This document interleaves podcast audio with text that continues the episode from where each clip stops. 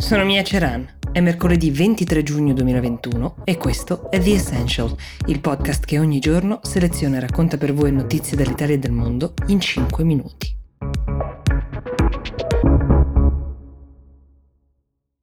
Immaginate di vivere in un paese dove l'alternativa al vaccino non è solo potenzialmente l'ospedale, ma la prigione. Siamo talmente abituati a considerare quella di vaccinarsi una scelta che facciamo uh, fatica anche ad immaginare quel che sta succedendo in questo momento ai cittadini filippini, il cui presidente, Rodrigo Duterte, già noto per una sanguinosissima guerra contro la droga che prevedeva anche esecuzioni sommarie, ha sostanzialmente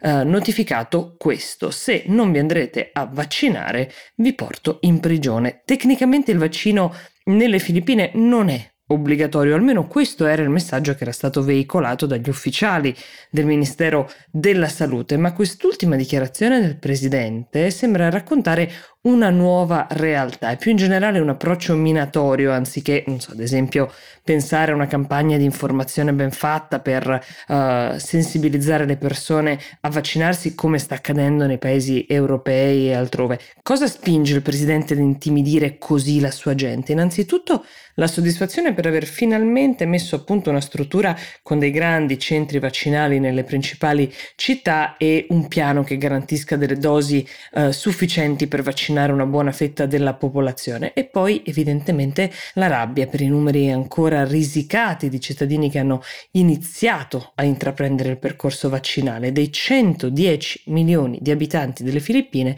ad ora soltanto 2 milioni e 100 sono uh, vaccinati con due dosi, mentre il governo avrebbe come obiettivo vaccinare 70 milioni per raggiungere quella che in gergo definiamo immunità di gregge. La strada quindi è ancora lunga e a giudicare dalle possibilità anche lastricata di pericolosi sbocchi, tra cui quello in carcere.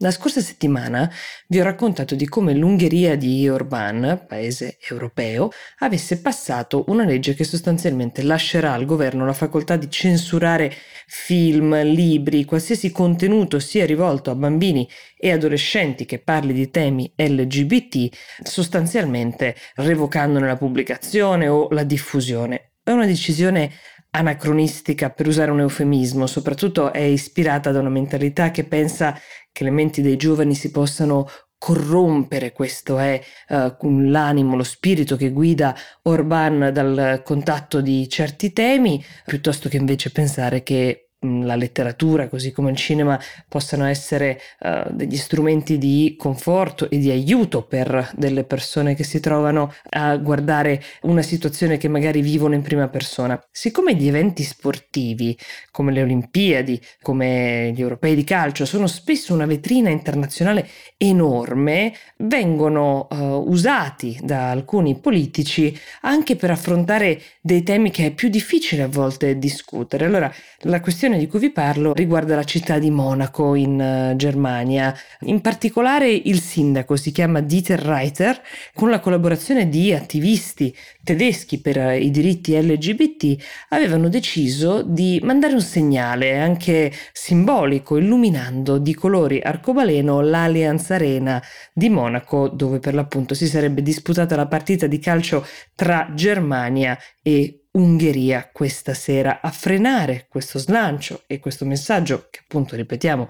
era sicuramente simbolico, ma ricordava un evento di cronaca che non poteva forse passare completamente inosservato, è stata la stessa UEFA, sostenendo che gli europei sono tra quegli eventi internazionali che devono mantenere una certa neutralità, non devono prendere posizione su questioni politiche, una tesi difficile da sostenere alla luce del fatto che tantissime battaglie, come abbiamo visto anche nella puntata di ieri, si consumano quotidianamente e spesso entrano prepotentemente sulla scena quando i riflettori sono accesi su questi grandi eventi ed è molto difficile escludere la realtà dall'evento sportivo.